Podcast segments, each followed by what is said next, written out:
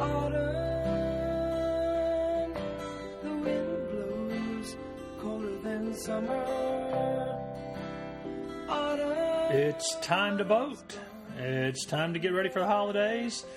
Amazon comes to Anderson and more on this edition of the Anderson Observer Podcast News from People You Trust. It has been another great week in Anderson. As most of you know, fall finally got here, and you could hear the collective exhaling as people finally were able to stop sweating and begin to shake the dust off their jackets and sweaters and uh, get ready for fall. Uh, the dry weather, it's the, the driest weather in the 120 year recorded history, according to Clemson Extension for the upstate. So it's really cut down on our tree color and on our, um, you know, uh, the trees are just dying. If you've, got a yard or any plants, you know how dry it's been, how bad the drought's been. It's been tough on farmers too. It's weird how the lower part of the state got flooded. We've, we're in severe drought here. But uh, another sign that there's cooler weather and the holidays are coming. Amazon has installed Amazon lockers in all Anderson area QuikTrip locations for those worried about theft of deliveries uh, or somebody just want an easy way to pick up or return packages to Amazon. Each one has its own name. Uh, there's a story about it. I first reported this story in the area in the Anderson Observer last week. The lockers will be in full operation well before Thanksgiving. Every single QuikTrip, they have their own unique name, and when you go to Amazon, you can designate you want it delivered to the locker, and you'll know it'll be safe when you go and pick it up. And you, you scan a number. Uh, if you're returning it, it works the same way.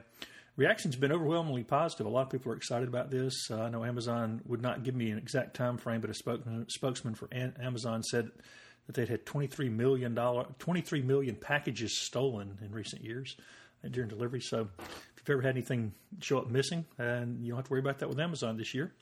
Also, with Christmas coming, our local groups, which help our neighbors, they all need your help. It's a good time to remind everybody that again. AIM has a list of food items that they need, and they want to make sure that everybody sees that list. It's both on their Facebook page, on their web page. There was a story about it in the Observer last week. Uh, watch for updates because I'll be running updated stories on that all along.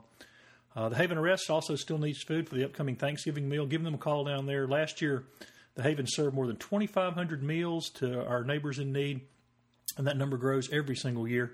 So, also a big shout out to First Presbyterian Church for partnering with the Haven in the last several years to provide more space and allow to feed more people and to get more volunteers involved. If you want to be a volunteer, or if you want to find out how to give food or what they need, check out the Haven's Facebook page or their website, and they'll tell you all that information, or just give them a call down there. The Foothills Alliance Festival of Trees is less than two weeks away. We'll talk a little bit more about that next week, but make plans to be a part of that. Foothills Alliance provides services for victims of abuse, mostly children, and the Festival of the Trees is their biggest annual fundraiser. Uh, again, check out all the details on that. They have great trees. If you're um, one of those people who likes Christmas but doesn't like the hassle, you can go buy a tree completely decorated and set up, and they will wrap it, deliver it to your house, set it up, and you're ready for Christmas. But check out details on the Foothills Alliance Facebook page, or you can check out the Foothills Alliance South Carolina website. Both of them have all that information. And if you're looking for a place to celebrate Thanksgiving without all the hassle of cooking yourself and want the best food in town, there are a few reservations left at Sullivan's Metropolitan Grill, which has its annual Thanksgiving dinner. As always, this podcast is made possible in part by Sullivan's of Anderson, Anderson's finest dining establishment for special occasions, dinner, lunch, and just about anything. Eat down there a lot. I'll be down there some this week. Uh, Sullivan's has been listed as one of the top 100 restaurants in the United States and is one of only two in South Carolina to grab that honor. The other one's down in Charleston somewhere. They've been featured many times in Southern Living. They've been in numerous culinary magazines and on the front page of the Wall Street Journal, which not many culinary establishments can claim. Bill Nicholson and his wife Saber took a real chance when they opened Sullivan's in downtown Anderson almost 20 years ago when it was just about a ghost town. And we owe them a huge debt of thanks. And they helped really kick off the renaissance of downtown. They also offer catering. Sullivan's offers catering at rates most people can't believe. They're more competitive than you would you would think. I've had several friends who compared them to some of the uh, even uh, places they thought would be much cheaper. When they call Sullivan, Sullivan's actually was cheaper and had better Sullivan's food. The people there are dressed like chefs. It's very professional.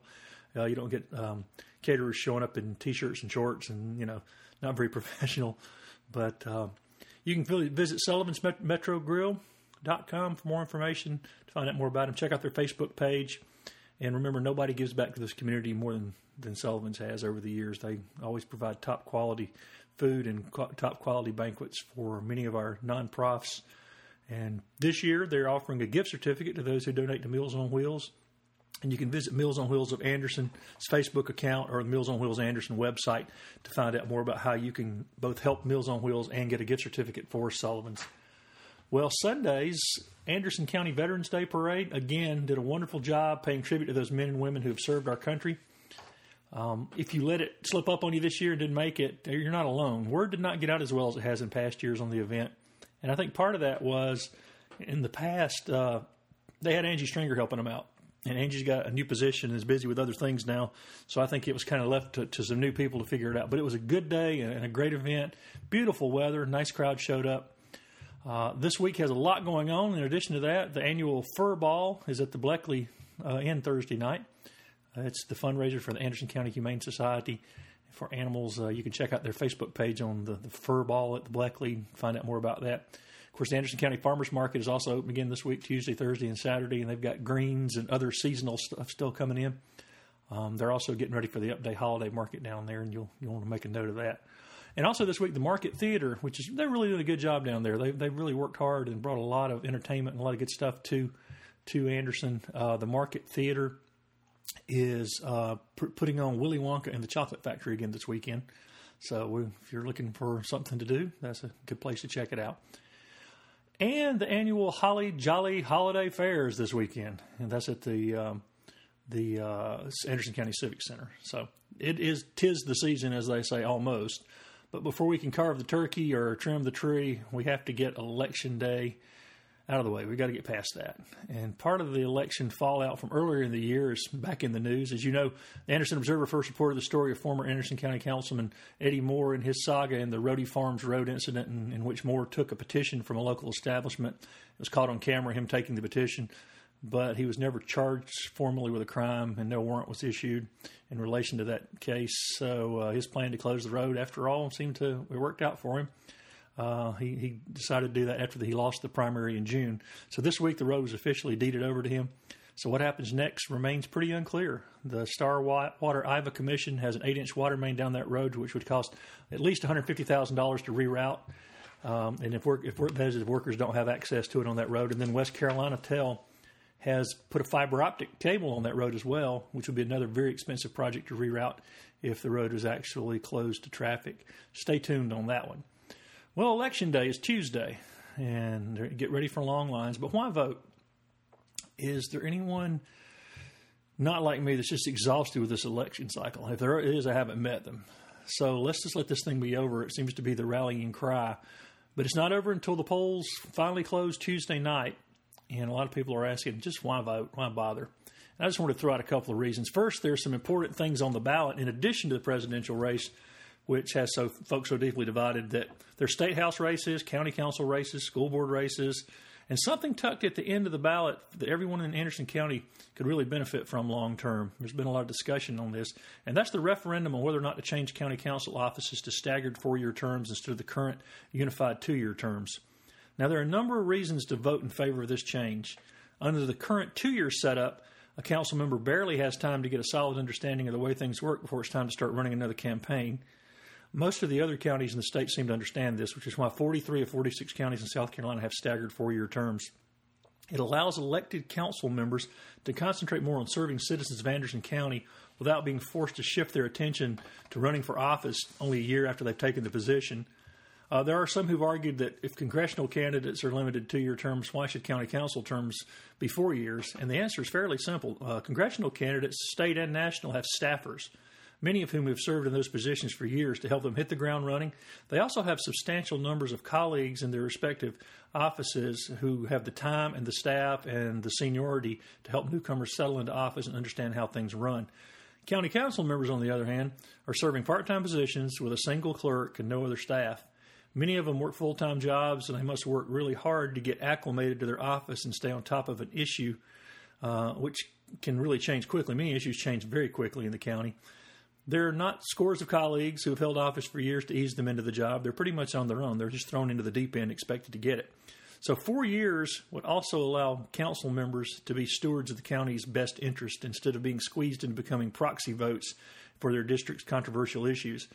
Um, this allows for the long term goal when looking out for what is best for the entire county and its citizens long term, and council members could sure use that.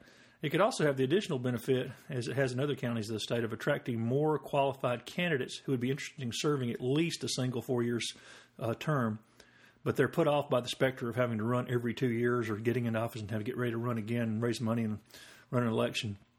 So I am voting yes on changing the current system to one that better serves Anderson County, and I hope you'll at least consider that and at least look into it and study it as well.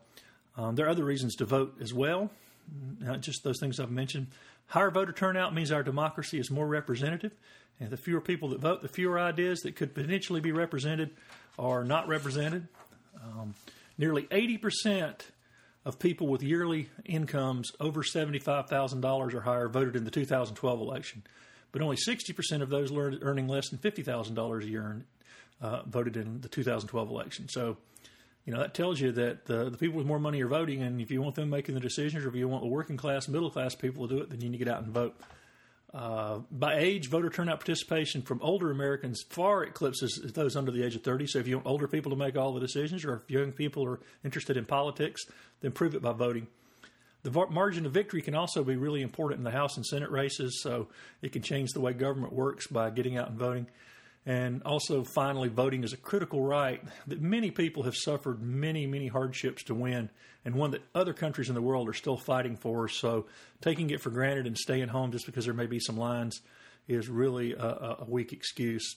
So, put on some comfortable shoes, take you a bottle of water and a paperback book, and get in line Tuesday to vote. Lines are going to be long, and a better than 75 to 80 percent turnout is expected in Anderson County. They said it could even top the record uh, 2012 turnout. I'm sorry, yeah, the, the record turnout in um, 2008 when uh, President Obama ran for his first his uh, first time in office.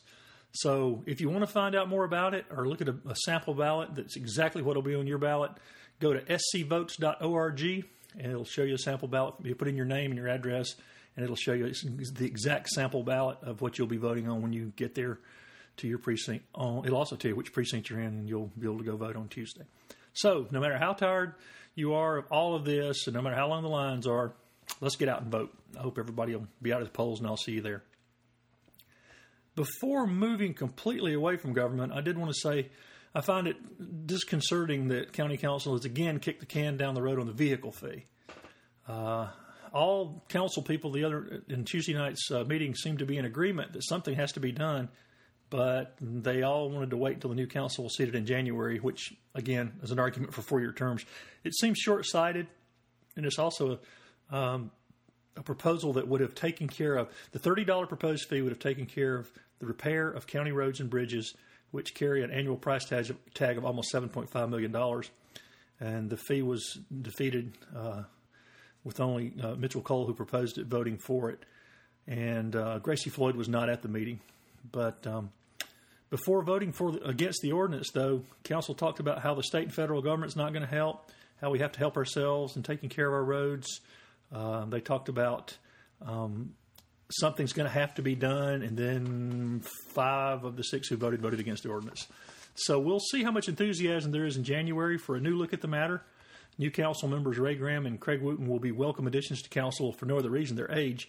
Both are under the age of 50, and we need younger men and women to participate in local government. And I'm really happy to see those guys coming in.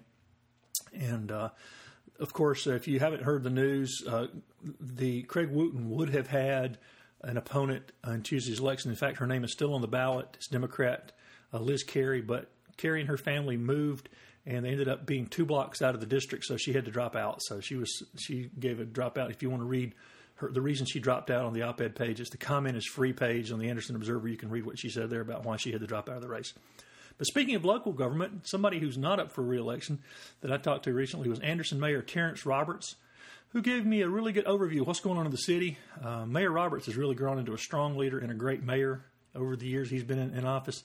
And I had a chance to sit down and talk with him just a couple of weeks ago about what was going on in the city of Anderson and what he's got in mind for the future. What made you want to run for mayor? I've been involved in the community, um, being a small business owner. I joined the chamber and did all the stuff that small business owners should do within the chamber, and served on some committees and kind of got my feet wet in regards to that part of public service. And so was around a lot of good people at that time. Um, um, Al Norris, um, Bill Law Watkins, Harry Finley, some of the people who had kind of set the bar in regards to giving back to their community. So kind of got involved in that, and so you know started chairing things like the chamber and the YMCA and, and other things like that. And so um, I, I just thought it was the running for office was maybe the natural progression from um, the nonprofit on boards um, to, I guess, being a politician. I didn't have any political experience, but you know, I, I knew how to. Um, um run a meeting and how to be a policymaker and set budgets and vision and so forth. So that was not foreign to me. But um, politics a little different. You, and government moves a little bit slower than than some of the other private sector nonprofits. So here we are. Has it been about what you expected, or you been surprised by anything, or? You know, there was not really. Uh, you know, when I became mayor, um, uh, there's no playbook you know, and, and you can go get some training. Um, and as far as um, things that the National League of City does and new new employees municipal association of Anderson so you, you do get some some basic training and things like um, uh, how to run a meeting and budgeting and so again I had that experience um, but you know it was more of a for me it was more of a time when I learn how to maybe bring my marketing, maybe and sales skills to city government. And if anything, I think we learned how to tell our own story um, and how to market ourselves a little bit differently than, than we had done in the past. Just taking a half a step back, you're an Anderson native, grew up here, everybody knows your dad. How, how have you seen the city change in the time you've been growing up here? Um, you know, the, the the city. Um, my dad came here in 1951 from Nashville. Um, he um, was a coach, and my mom was a teacher. Tell she, people who your dad was. Yeah, William Roberts, uh, Westside High School. He coached um, and taught at Westside. Coached for uh, 47 years, only job he ever had, and uh, won 13 state championships in those 47 years, and uh, football, uh, boys and girls basketball. My mother was an English teacher.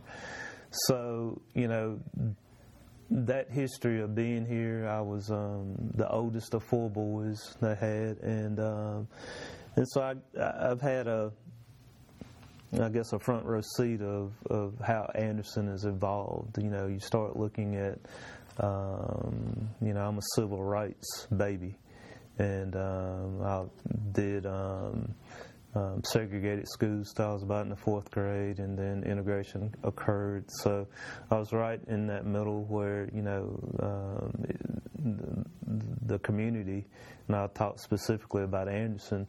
I mean, just due to the fact of you know people like my dad, born Wakefield.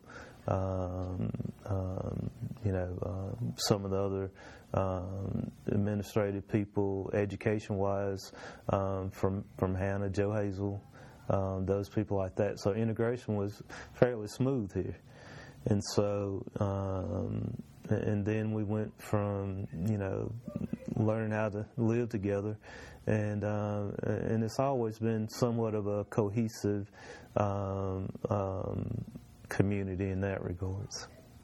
Well, since you mentioned that, tell us a little bit about the Church Street project we just, just yeah. finished up. Yeah, yeah we um, um, are just finishing up that project. Church Street was uh, a place in the in, in the um, um the early 1900s uh, where black commerce happened. It was um, um, several blocks of places where you received services, where you um, restaurants, um, haircuts, um, um, doctors, um, professional services, and that's uh, where where black people in Anderson and the surrounding community receive services. And so uh, I, I kind of uh, I can remember as a little boy walking down. So it kind of reminds you of a, a, New Orleans type of atmosphere. If you've ever been to New Orleans, kind of overwhelming with the sounds, the sights, the smells.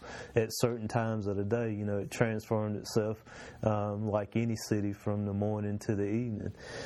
And so, unfortunately, um, when um, integration occurred, and, and, people had choices. Black people had choices, and some of the businesses uh, didn't survive. And then you had the whole aspect of the the urbanization of America, where malls created existed, and it hurt blacks and white businesses. And so um, um, Church Street declined, and the buildings deteriorated, and and they were torn down. And so we had an opportunity, I think, to do something special um, to commemorate those businesses and those people who um, that paved the way for a lot of blacks in the community and um, um, Church Street is a, a pocket park um, that will be used um, to commemorate that site. We'll have um, we just won a um, a couple of different grants. Duke Endowment gave us a sixty thousand dollar grant to do things like I can see to enhance the STEM project, where you know there will be field trips that can come down to the park. I think uh, a meat and three at the restaurants down there were like 58 cents. So you tell kids, okay, it's 58 cents. So what is uh, what's the value of that today? And so you know that's that, and, and, and plus it's community vibrancy. It's um, the education piece, uh, the entrepreneurship part of it, and so uh, it's going to be pretty neat. And it's right in the center of, of, of, of um, what I think we have the Bleckley Inn that Steve K um, completed um, six years ago, I guess now, and you know that's a little uh, boutique restaurant that um, that that the occupancy rate is more than what he thought and what we thought, and um, it, it's allowed him to do another project that should be online uh, within the next couple of months, and that's the Bleckley Station. and Bleckley Station will be a um, a, um, a, a, a, venue where um, we can actually um, seat, you know, um, four or five hundred people. Um, I think they've already got some proms already scheduled. Um, I think what Steve saw is that the community was losing some events due places like the Madren Center in Clemson or the Poinsett Club in Greenville just because we didn't have that venue, uh, intimate venue where you could could host you know four, five, six hundred people. Yeah, and he started brought the hotel back downtown after all. Exactly, exactly. You and I both grew up here, and we remember, you know, when we were small, every storefront was full, every business downtown was full, and Church Street was still kicking. Yeah. Know? And then we as we lived here, watched, like you said, the, the malls and the strip malls mm-hmm. and everything, pull everything out of downtown, and then we're watching it come back. And a lot of that's been since you've been mayor. I think, uh, I don't know, there's not probably not a one thinking point. I guess Sullivan's reopening his restaurant right. 17, 18 years ago was a big deal to get things moving. But mm-hmm.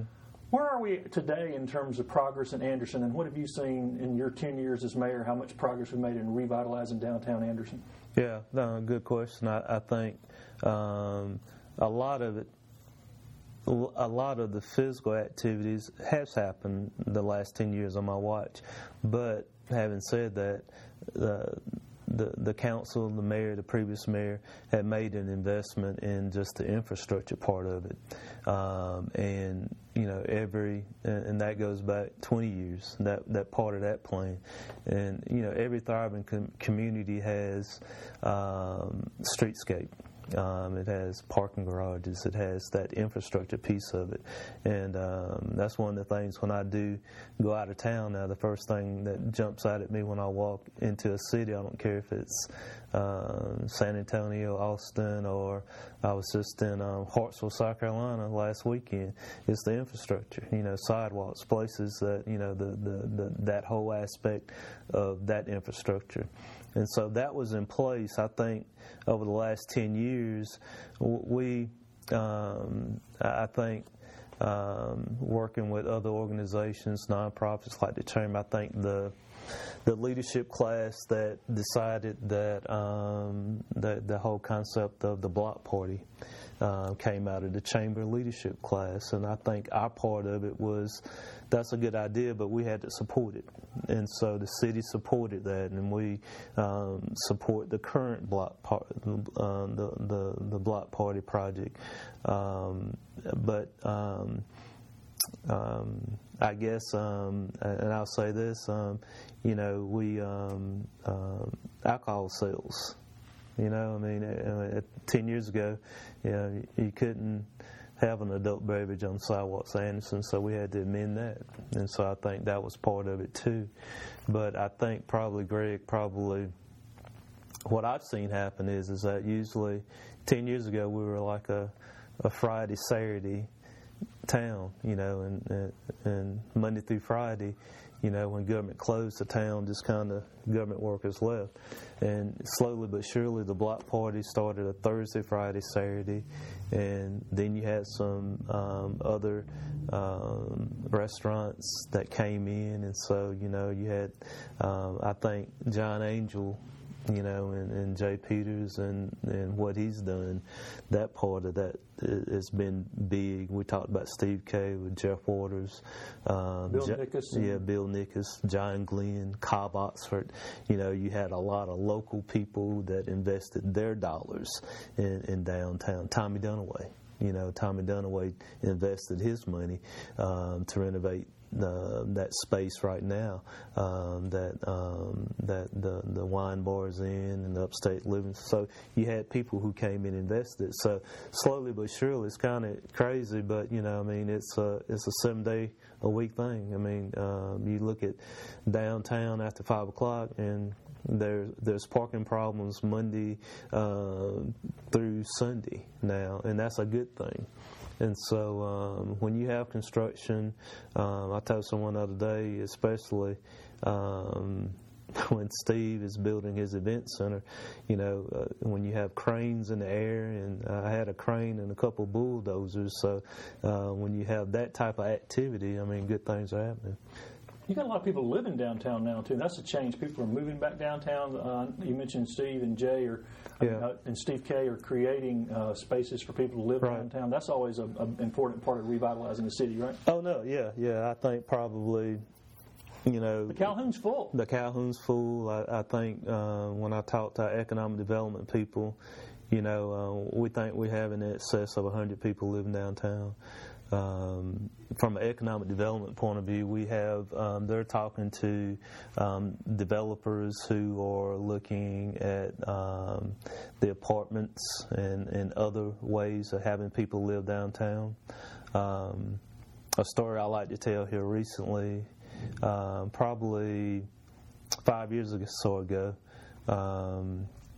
Uh, Knox White, Mayor Greenville, called me and said, "Hey, we're, we're going to have a retreat at the Bleckley." How is it? And I said, it's a nice place, you know. And um, he said, we also want to come and look at your your your um, council chambers. Apparently, Greenville's council chambers are not up to date as ours are, and he wanted his council to see what an up to date council looked like in the video and so forth. But I say that at that council meeting, um, there the, the theme of that council meeting was if, if Green was so great, why aren't people living downtown? It's five years ago. I think they solved that problem. You know, and so going forward, uh, and we don't want to be Green, we want to be Anderson. But I think one of the issues is is that people want to, you know, they want an urban setting, they want to look down, live downtown, and apartments work. What do we still need downtown for to get more people living downtown? I mean, I guess spaces to live in, but spaces to live in. I think we um, we we need um, uh, a little more retail.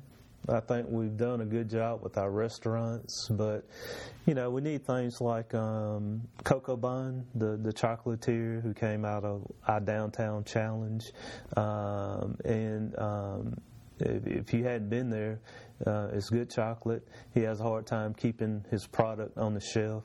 Um, I see people going in daily, and so you know you, you need people. You need an, an attraction to draw people um, into your community. Um, other than strictly restaurants, you know, and so I think, you know, if we can um, do some retail, I think retail is important. You know, if you go back to the old Anderson, we had two drugstores downtown, you know, Mm-hmm. green grocer. Those kind of things seem to need, you know, I know Greenville's even, they finally got a, uh, uh, it took them years to get a, a, a, a, drugstore downtown, Right. even with all their growth and Yeah. development. A drugstore and then, you know, some sort of green grocer kind of place, and then you suddenly have all the elements in Mm-hmm. place. What role has Carolina Wren Park played in, in the revitalization of Anderson? Well, I, I think probably um, it was a um, it was an eyesore, you know, and we had to eliminate that eyesore, and, um, it's kind of interesting. I think at some point in time, you know, I think we're all to the point. I think council was is that if anything, let's just you know knock the buildings down and make it a green space, plant grass, make it a park. But I think you know, um, um, and we we had a, a great um, uh, Neil Workman with Trail, uh, Christine Tr- Tredesco, the architect. They created a place where it's more than a park. It's a venue. It's uh, the waterfalls, the the water splash pad, um, the, the the the the the wedding venues, and so you know it's created a sense of place right in the downtown of Anderson. I think one of the advantages of Anderson is is that it has a it has a contact a compact downtown. It's a walkable downtown compared to um, Spartanburg struggles with that right now as far as the walkability of downtown. Um, Greenville, you, you you talk to people at Greenville, I think they wish they had not they wish they hadn't torn down some of the, the, the older buildings. You can't you know the thing about tearing down old buildings you can't build old buildings back. And so we have that unique historical downtown and carolina Wren park is just a, a piece of that that that really kind of opened up the um, the aspects of people coming down to downtown to do something other than to eat And last winter, you opened up even another reason to get people there in the cold weather with ice skating. oh no doubt and we're looking It was for- always crowded. Too. Yeah, and we're looking forward to that again. Um, uh, you know, we made some improvements with the the rink itself. Um, we we got a lot of rain and, and still had good crowds, and so um, and, and we can show that that um, helped the restaurants. Um, during that course of, of the season, so um, that's going to be a good thing too. Any other current projects you're working on you want to talk about? Um, you know, right now we are uh, again. Um, we're we're doing a lot of things, um, things that we don't want to do um, that we have to do because of EPA guidelines. We've got some some some some some mandates that we're having to take care of outside of that. I think um, I'm very excited about the um, affordable housing project that is happening behind the Westside Community Center. If you hadn't had a chance to go see that, um, Homes of Hope, they're, they're building um, um, some affordable homes. Um, 61 Hills is what they're calling it, and um, they're getting ready to start the third, the second phase of that. Um, I think they hope to have residents in those homes by the end of the year. And so we have, and- they are also with another nonprofit of building affordable homes um, throughout the community. We've torn down almost 400 homes the last 10 years, and we're building them back now. You know, and, and people, and, and that's a market where um, where we have to find people um, who don't have the means of home ownership right now to be able to go in and, and have a nice place to live. Yeah, it's it's sort of trying to uh, uh, modernize the, the old concept of this project and have some place people feel proud of. And these are, if you've seen, these are nice houses. I, you know, Yeah. And that's it's, it's about you know, and again the, the term we use and I use a lot is community vibrancy, and the community vibrancy is the block party. The community vibrancy is um, housing projects that have parks where kids can play safely and um, the the vibrancy of our rec programs, and, and having um, things like Lindley Park, you know, which was turned in from a, um, a, a stormwater project to a, a beautiful linear park. Uh, we still have high hopes for um, our bike and pedestrian plan that we put together a couple of years ago, to where um, where we'll be able to um, uh, connect um, people to from the center city to places like the East West Connector or Lindley Park, and some of those things will hopefully will some of those things will come online in 2017. Um, I, I, think um, um, we have an opportunity to, uh, as a city, to promote healthy the well-being of our, our, our, community by being able to provide them things um, to do physically, um, support um, farm to market things like our Fresh Taste um, program, which will be next week uh, in early October. Um, but you know, the health of our community. If, if our community is not healthy, we won't thrive. Well, that brings to mind in the last 10 years, the recreation program has really seen an overhaul and a massive growth. I mean, you brought in Bobby Bevel and yeah. his folks and yeah. all the recreation programs the city's involved in. Yeah, and we just um, um, did an update of that master plan to tell us where we go. Um, the the rec center itself is um, the membership is booming. They're busting out of the seams. Uh, we need to figure out what we do to enhance that part of it, and you know, and I think our niche is. I mean, we're, we're, you know, speaking of the health of the community, um, I don't think we compete with the YMCA. Uh, our, um, our, our makeup is more more so um, adults, and they just want a place to come in and walk and and and not body build lift, but be able to lift weights and stay in shape. And so, um, um I think you know our rec program, and we have two gyms there. We have um, created some ball fields. We probably need more ball fields uh, as a community. Um, when when we have people and we partner with the county and the civic center, and and with baseball and, and soccer, but we we still don't have enough. I mean, we, we still have, you know, um, third graders that are playing, uh, finishing soccer games at nine o'clock you know, and um, and and that's not a good thing because we just don't physically have enough fields to to to support um, some of the growth that we've seen in some of our youth sports. And speaking of both, not only the adults and the youth, one of the things the city's done is made it affordable. I mean, you're not in competition, but you, have seen recreation as a as a priority, and y'all have. Um, made funds available for that yeah. to, to make sure people could do it even if they didn't have $100 a month to join a help club or something. Yeah, I mean, uh, recreation is one of those, um, we make it affordable for our citizens, that people live in the city, but it's also very affordable for people who don't live in the city. And uh, in, in, my opinion, um, that's part of government is um, um providing a service, and that doesn't make money for us you know. But that's okay because you know that's that's part of providing that component of government where you're trying to keep people healthy. Yeah, it drives everything. It drives um, when when um, companies come in to look at uh, relocating here or building manufacturing sites, or hopefully, you know, one thing we can capitalize will be on corporate headquarters. You know, I mean, we could um, uh, if we can entice.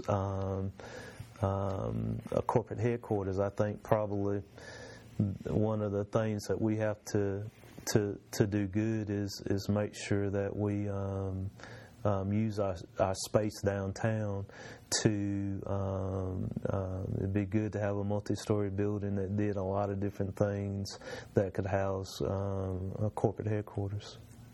What What's on the plans for the next five to ten years? What would you like to see downtown be? You, we're talking about how much it's grown in the last 20, 10. Where would you like to see it go in the next five, ten? I, I just think we need to continue the momentum. I think we need to build a connectivity of, of, of the city to the neighborhoods uh, with uh, bike and pedestrian trail. Um, uh, main, you know, I, I would like to to see the entire city. Our economic uh, uh, our economic incentive plan, where we seeded hundred thousand dollars, is meant for not only downtown, but it's meant for the whole city. And so um, I think uh, one of the things that we've done good over the last ten years is that we we we we taken downtown to a point where it's tipped, and maybe it doesn't need our help as much. But um, we want to see um, the 81 quarter grow. Um, we want to help businesses out there. We want to help businesses on on either side of Main Street, you know, in South and North Main Street, going toward the mall. Um, and we want to we want the whole city to grow. I mean, we've got 14, 16 square miles of, of space, and um, we want to do a lot of infill development. And so, over the next 10 years, I think you'll see um, the downtown area. And I've said this before. I think um, we got a downtown hospital. We have a downtown university. Um, those areas, in, in, my opinion, are downtown. Um, um, JC's restaurant is downtown Anderson, and so we have to expand our people's thinking of what downtown is. Because when an outsider comes in, they just don't see downtown as Main Street because they're, they're, they're coming in maybe from a bigger community where downtown is is more than just your main street.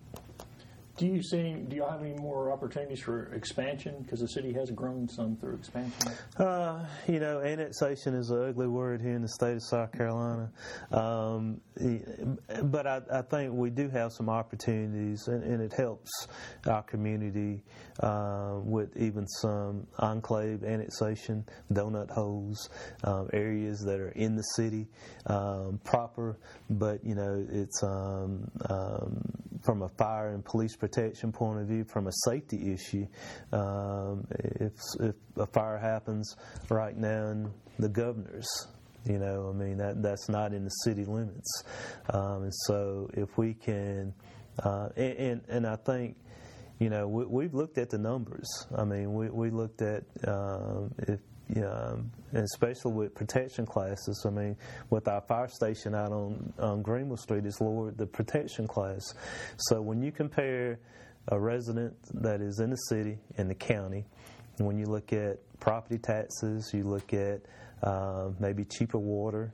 Um, you look at the fact the you don't have to hire um, garbage pickup if you live in the city um, lower insurance costs.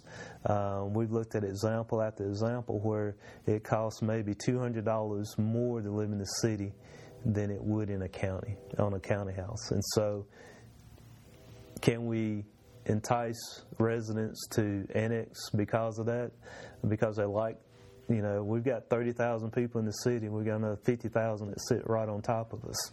And so, in my opinion, maybe that $200 is the price of membership for us to be able to do continue to do good things uh, and, and so um, we probably don't tell that story as as well as we should be able to tell and that's one of the things that we'll work on over the next five years is um, appealing um, to some of the existing neighborhoods that aren't in the city that are right on the border so maybe it's time to um, to annex your neighborhood if somebody's watching this, maybe they're visiting family, maybe they're a, uh, an economic recruitment team, um, or maybe they're just passing through and having to watch this this video. Uh, why would you say Anderson is a good place to make your hometown?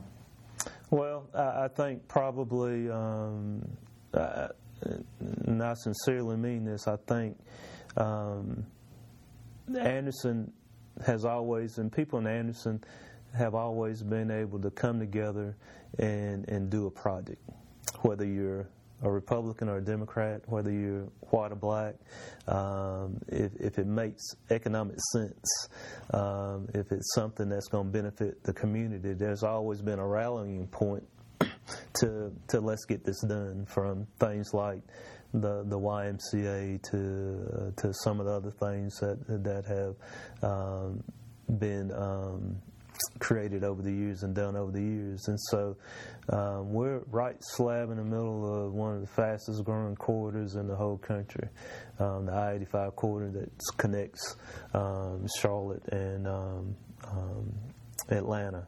and I think um, through education, uh, through K through 12 education, some of the focuses that we're doing in regards to technical training and Tri County Tech, um, our workforce development, along with some of the things that we're all doing um, in our cities. I mean, uh, I'm proud of all our municipalities because we got some cool things going on in all our municipalities. And so, um, I, and I'm a little selfish, but I think that that um, cities throughout the state they still stir the drink. You know, and um, if if we do well, if we attract, um, if we keep vibrant towns and cities, that's going to help our county develop more. And so um, we've got a can-do attitude here, and um, and, and, people um, rally when we when we when we put something in front of people and they say, "Hey, this is something that we need to do." And where's the best place for people to find out more information about the city of Anderson? I would say, I, mean, um, our website. Um, we have uh, a couple of different um, um pathways into the city. Um, um, we have a downtown website. We have an economic development website, uh, and the city proper website. You know, you can uh, link into. I mentioned our bike and pedestrian trail. I mean, those plans are, are on the city's website, and so uh, and and social media. You know, I mean, uh, follow us on Twitter and Facebook, and we put a lot of things out there that I think um, would be able to allow anybody to keep up with what's happening in, in the city of Anderson. And the mayor's in the middle of his third term, and we appreciate him taking time to talk to the Anderson Observer podcast, news from people you trust. Uh, in the weeks ahead, I'm going to talk more about the mayor and the city county joint Founders Day event planned for downtown Anderson in December. So get ready to attend that at the new uh, home of the uh, Church Street Heritage Park. There, you'll have to you'll hear more about that in, in the weeks ahead here on the Anderson Observer podcast. And speaking of December, um, it's early, but I've seen golden reindeer already popping up in the halls of the historic courthouse as the holidays rush towards us. Stay tuned for more. The county's Christmas tree will be going up in a couple of weeks. It goes up the week before Thanksgiving, and I'll talk more about that um, probably next week uh, before they make that plan. It, it, it's going to save the county again a lot of money this year. So beginning to show up, the savings are going to begin to show up really big this year, and how much time it takes to put the tree up and not having to buy another tree and those kind of things. Well, next week I'm going to talk about the election results, and we'll have a lot of fun with that. And in the weeks ahead, I have interviews with all seven Anderson County Council members that will be serving in January, the two new ones and the um, five that will be coming back as incumbents. So stay tuned for those. I'll also talk about Thanksgiving and let you know more about the schedule dates for this year's Christmas parades and other big events going on in Anderson in our area.